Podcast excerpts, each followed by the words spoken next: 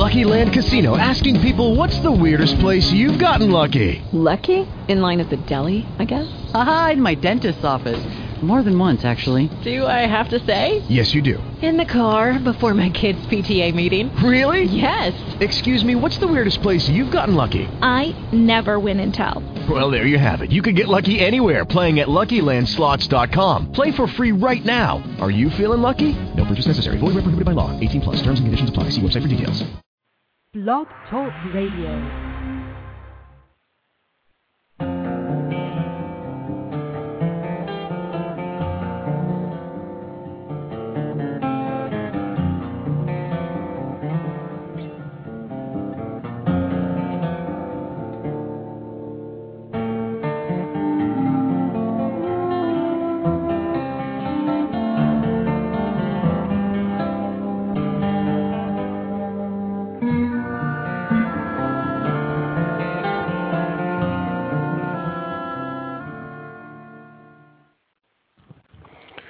Good day. It's 0600 hours Eastern, 1000 Greenwich.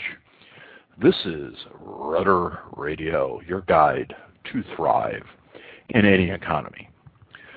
I am William Eastman, Managing Partner for Applied Knowledge Labs, a North American small business product and research company. And I'm your host for the next 30 minutes. Today's show is on stage three, the next act.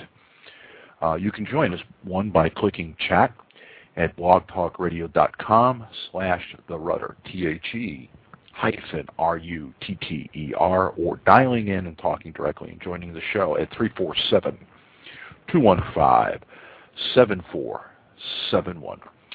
Today's format uh, for our show is number one, we're going to talk about, uh, do a quick review of the growth stages, all six of them, and then come back to the focus of today, which is stage three or halfway through.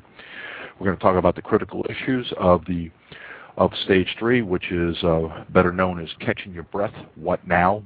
What next?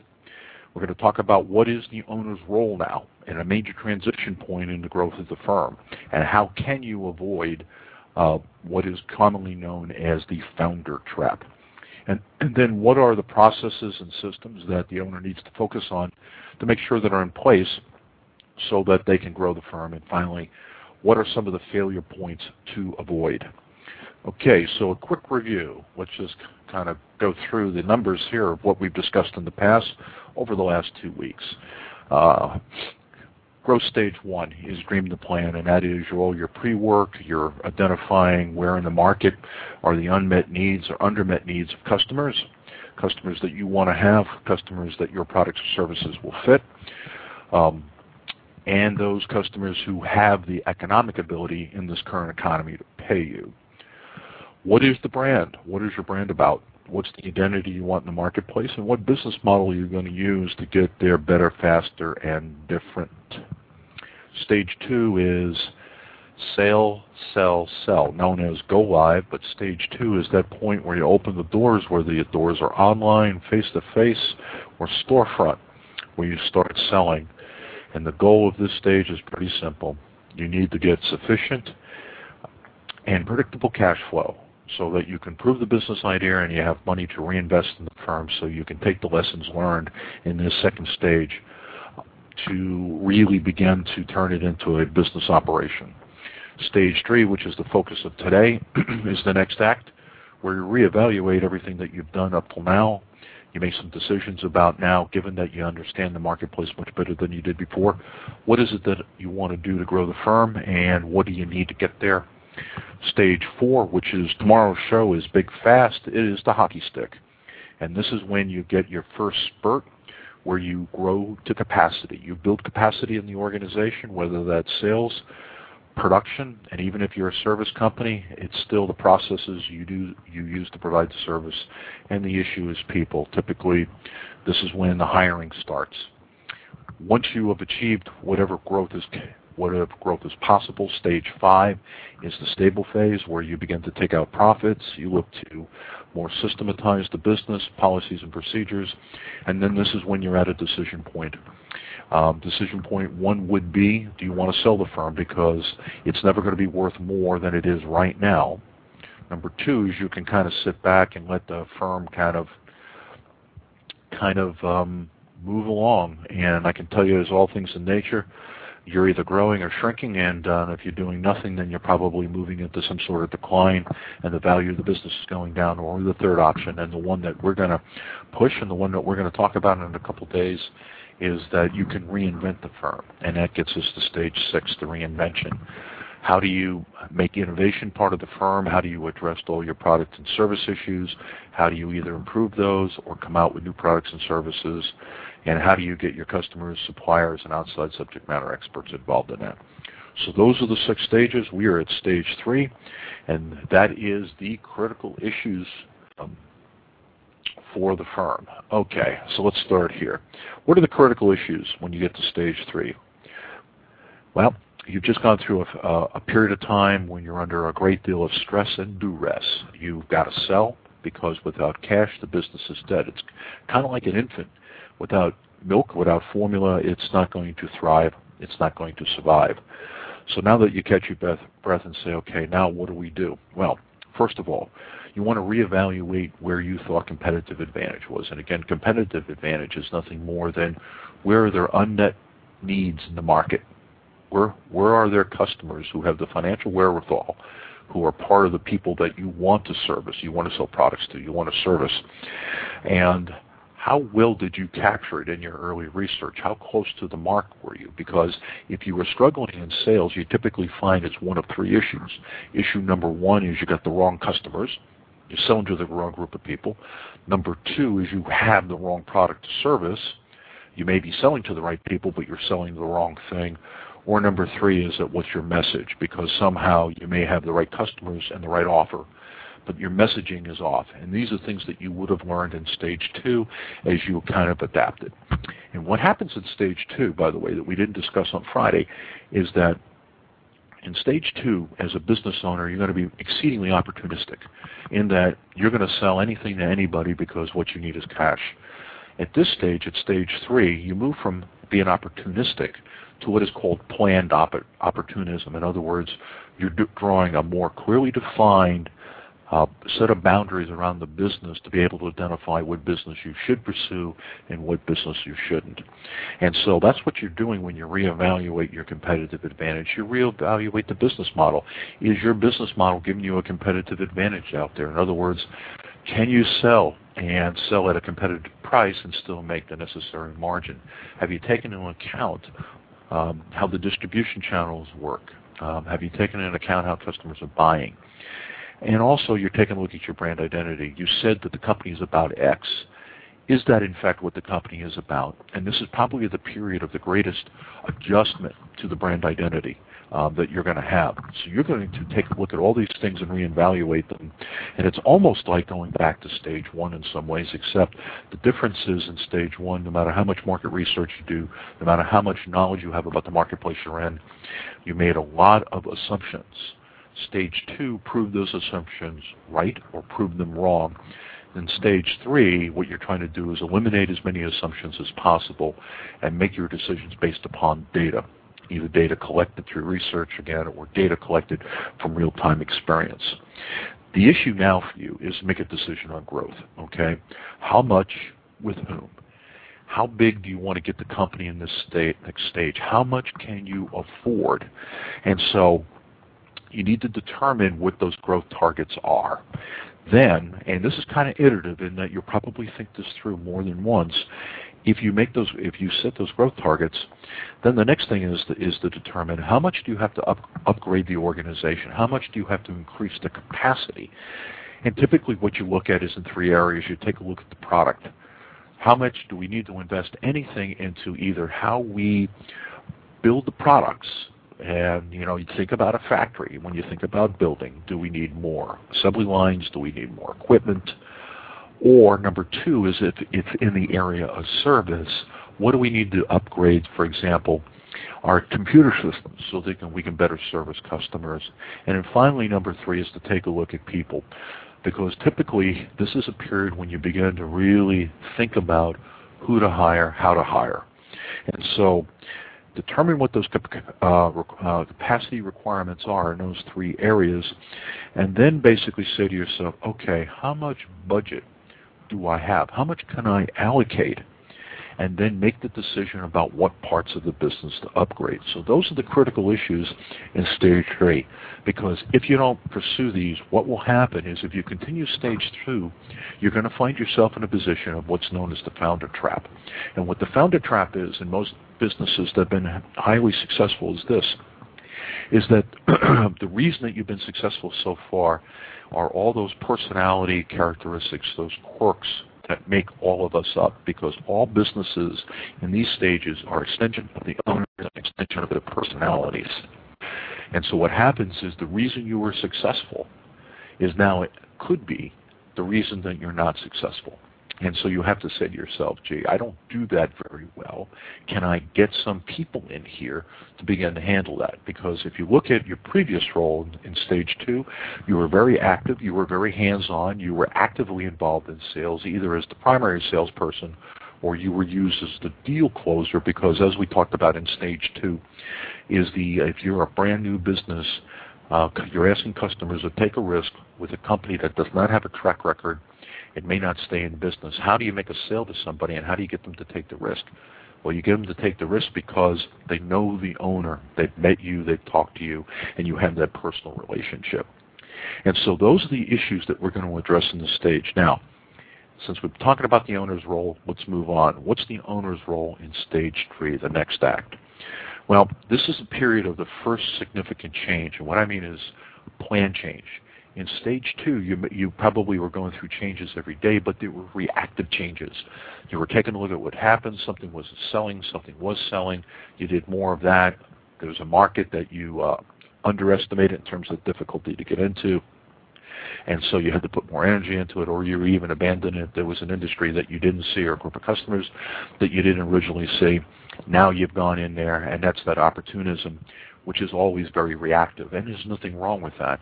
But now is a period of time to say, okay, let's begin to put some boundaries around this box. And the changes that we're going to propose in this stage are changes that I'm going to have the ability to think through and plan and be proactive about, not only from the lessons I've just learned, but from where I want to take the company. Next thing I want to do here is, and part of that change, excuse me, is that focus on processes and a focus on people. Since you've been actively involved in the sales process, what about the sales process? What worked, what didn't? And typically, there's not much mapped out. Even if you wrote it down on a piece of paper, that's probably as far as you've gone. What you now want to do is you want to commission people in the organization, and I am assuming that you are not alone. If you're alone, you're going to do this yourself. But if you're not alone and you got people working in the firm, what you're going to do now is you're going to say to people in sales, all right, what were the best practices? What did we learn? What worked for us? And how do we do, how do, on the sales process, how do we, as we talked about last week, how do we increase the ratio from the number of leads that come into the system to the number of sales and, and bring that ratio uh, basically down. As I talked about last week, in my industry, that ratio is typically 100 to 1. 100 leads leads to one contract by the time you get through the process. Well, I'd much rather that to be 90 to 1 or 80 to 1 because that has an incredible impact on my cash flow. Same thing on the production side is that more than likely how we make or deliver the service has been kind of handled has been handled as it's been handled. I want to now say to the people engaged in that part of it, assuming that there are, if not, and if it's you, um, then you're going to say to yourself, okay, on the process side, what did I learn? What was the best way to make this so it was done the fastest, with the highest quality, so I had the fewest returns, the fewest complaints, and most importantly, I begin to see some margins on it. Also, the focus on people is this. I've got to change my role in the firm now. This is a big significant change. I've been managing everything. I've been running a system where basically I am the spoke. I mean, excuse me, I am the hub, and everything in the firm are spokes. I no longer can do that because very quickly it's going to get beyond my capacity. So if you haven't hired anybody, you've got to hire somebody now because if you're going to try to go after a hockey stick and growth, which is the next stage, you're not going to do that alone. It is impossible. And whether you hire people or you outsource and you bring people under 1099 contracts, it does not matter. The deal here is that I need to focus on people. because you can no longer directly supervise, you're going to need to bring in some intermediate levels of the organization. Somebody is going to have to come in and run sales, though you're still going to be actively involved in it more of the role of the deal maker. And the same on process is that it, you probably were intimately involved to make sure stuff got out the door in time, or, or phones were returned, or customers were serviced the way that we had promised. You now need somebody in charge of that that you can talk to. So your management of the firm changes from direct supervision and telling people what to do to making sure that the people that somebody is managing the processes and what you manage is how they manage the processes. And so you're still in a very effective control position, but also is that you're in a control system that you can manage. And one of the things about control, and I encounter this all the time with business owners, is that they feel like they're losing control, and the answer is you're not. What is happening is you're changing the nature of how you control the business to fit the situation, and your control systems are becoming much more sophisticated. By managing processes, you can manage far more than if you are the leader in charge and you tell everybody what to do. So, and then the last one is you're going to begin to bring people on board if you're going to grow. So you want to take a look at how you hire and how you promote. Uh, the recommendation here would be to, if you've got a staff of people working for you, my assumption is that you do, you may want to take somebody who's in sales and promote somebody to manage sales. Or you may want to bring somebody from the outside that's got expertise. I can't tell you exactly what the right answer is, except be open to all of those options. Sometimes the people that you hire early on are highly talented and they see the opportunities that you offer and they see the chance for the business to grow. And what they're willing to do is come in and do the work, but really they're going to be effective managers. Other times you bring in people who to start off in the business because you can't pay much. There's not much you can offer. You probably, if you were smart, you have not offered any piece of the business as of yet. And so these people may not be good management materials, so you may have to bring in outsiders. But not only do you want to begin to think about that, you want to think about what is the process for doing it. And I would treat the process of hiring, of selecting and hiring people or promoting them just like I would sales, just like I would production. So those are the roles and where a lot of owners get themselves in trouble and where the failure points, which we're going to get to in a second, the failure points in most businesses is that owners can't make the transition. Okay, so let me stop right here. We are now 17 minutes into the show, and I just want to remind everybody how to participate on Rudder Radio. You can join us in the chat area by uh, typing in blogtalkradio.com slash the rudder, T-H-E dash R-U-T-T-E-R. It's right on the uh, My Front Show page. Click and come in and join the conversation. Or what you can do is you can dial in and get us direct at 347 215 7471. And of course, also on our page is our blog. And with the blog we've been using, my Rudder blog, is simply a place for the moment that we've been posting show notes. So at the end of every day, you can come in and find out what we did the day prior. Okay, so that's where we stand. Now, let's take on to the next issue, the owner focus. If those are the roles of the owner, where should you be concentrating your energy? Well, there are four areas, uh, and they should make perfect sense to you. Only one of them we haven't talked about yet. Um, number one is look at the process for how you make what you sell or how you provide services. Or if you do both, then both. But what you need to do for the first time in the history of the company now is to codify what the production or execution service delivery process is. And that's what we talked about prior, is to get the people doing the work together, say, what have we learned about it? You chair those meetings, or if you've got a manager, have the manager chair those meetings and say, okay, let's map out what we're going to do and get people to commit now that this is the way that we're going to do it. And it's essential for a couple reasons because instead of going down to every person and find out what's going on, you can then say, how well are we doing in the process? Um, the second part, focus, is on the selection of people, suppliers, and partners. Up till now, you've been doing it as a grab bag, and that is okay. Up till now, it didn't matter because in stage two, if you did not have sales in place, you didn't have a CRM system, you weren't involved in sales, none of this mattered. This was a, basically a waste of time. But now that you proved the concept and you've got enough money that is sufficient and predictable, and you have some to reinvest in the firm, now it's thinking it's time to put into place. This is how we bring people in. This is how we train them into the job. This is how we promote them in the business. And again, you don't have to do a whole lot here. All I recommend is you map it out and say, here's the process I'm going to use. And it'll be important not only now, but in the next couple stages.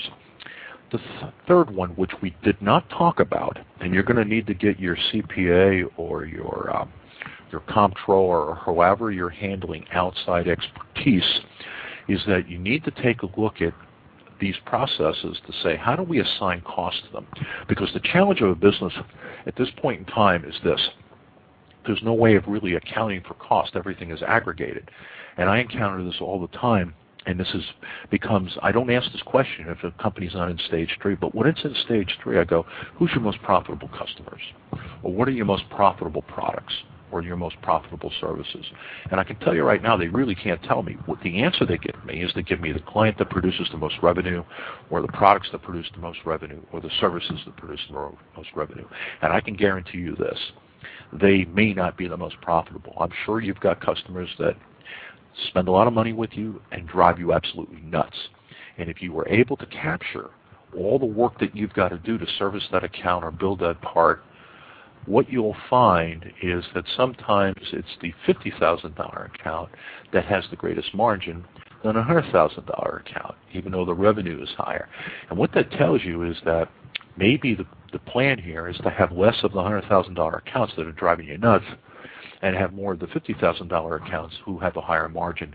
Because after all, without margin, there isn't a business if you don't have profits.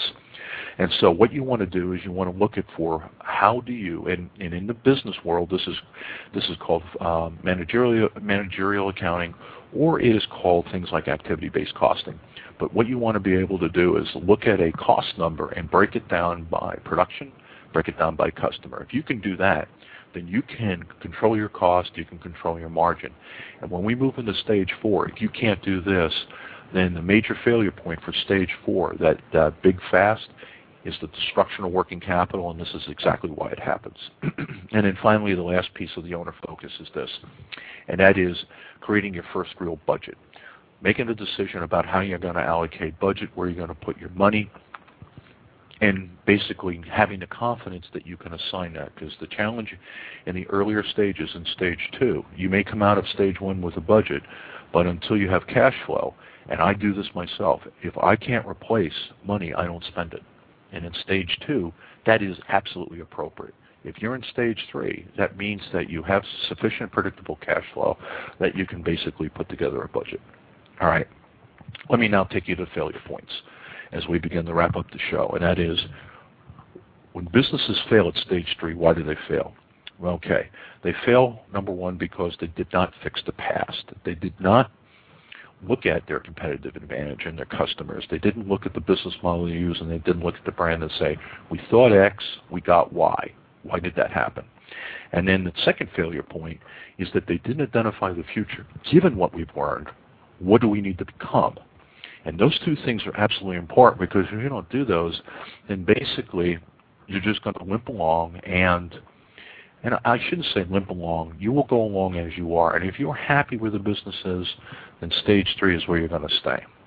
Most of the businesses that I encounter who have stayed in business for any period of time are stage three companies. And when we talk next uh, Friday of this week, when we talk about what are the rules of the road, and how do companies go from zero to a million. There are a lot of companies that spend 10 or 15 years in stage three because either they decide not to grow or they never figure out how to do that. Number three is not understanding the true, co- the true cost.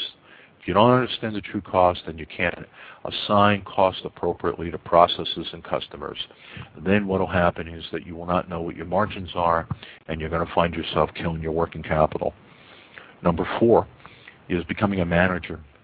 Um, you've got to move out of the road of day-to-day supervision. If you don't, the odds of being successful are very slim. And again, we call that the founder trap. So you need to move more into a managerial role where you're managing people who are managing the things of the business. And then finally, the other failure point is insufficient investment for the for your growth targets. You set up a set of growth targets that says this is where we want to take the company today, or excuse me, this is where we want to take the company. Let's say over the next six months or the next year.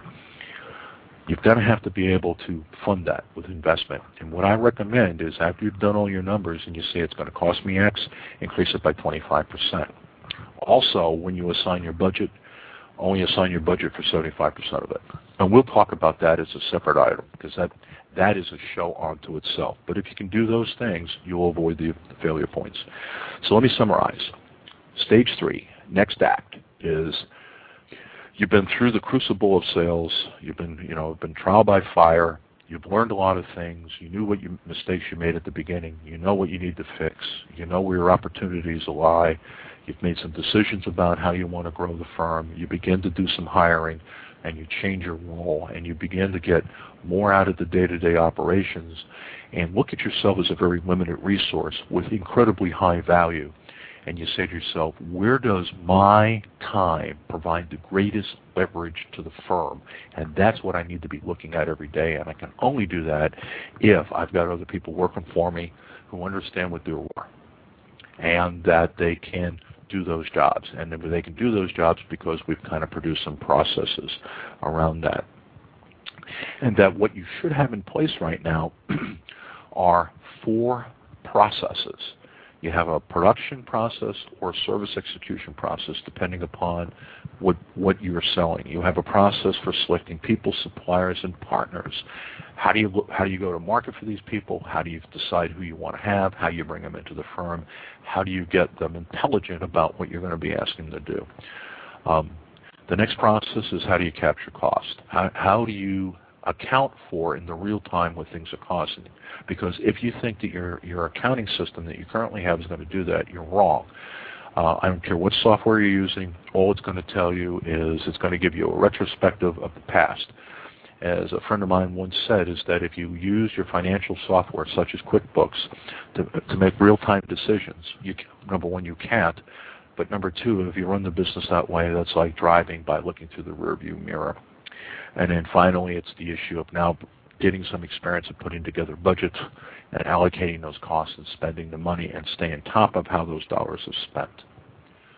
Okay, so where that leaves us as we approach our bewitching hour here with two minutes left is this.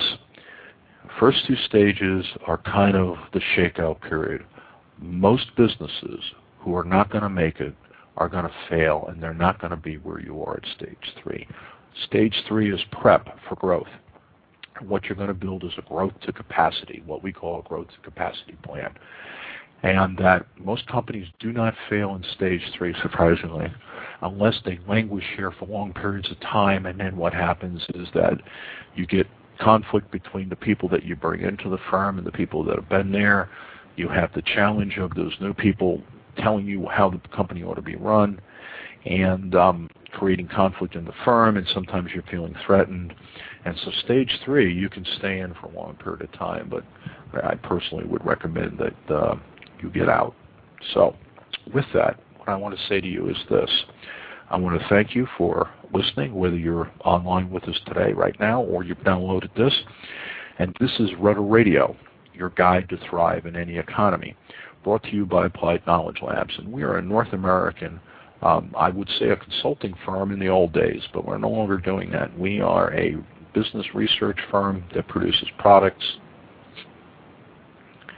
that produces products that are aimed uh, solely at um, the startup entrepreneur. Our client base is between zero and $50 million uh, in terms of firms. We've worked with companies as small as $300,000 in annual revenue, or we've worked with companies as large as 25 million.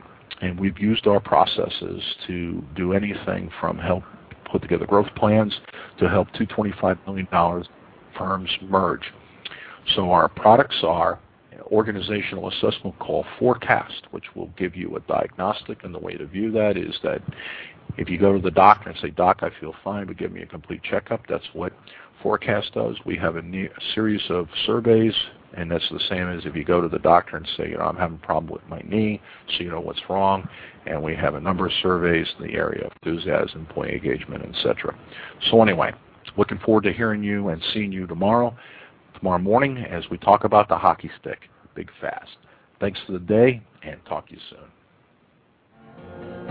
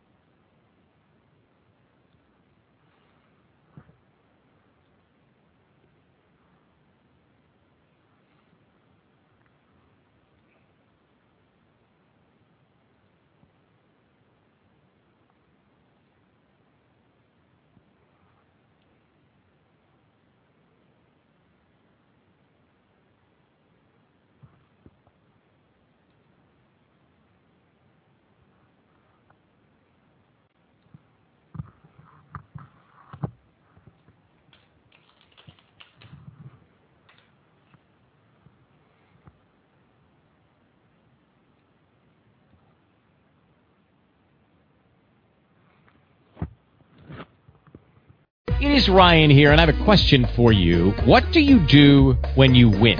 Like, are you a fist pumper, a woohooer, a hand clapper, a high fiver? I kind of like the high five, but if you want to hone in on those winning moves, check out Chumba Casino. At ChumbaCasino.com, choose from hundreds of social casino style games for your chance to redeem serious cash prizes. There are new game releases weekly, plus free daily bonuses. So don't wait. Start having the most fun ever at ChumbaCasino.com. No purchase necessary. Group. Void were prohibited by law. See terms and conditions. 18 plus.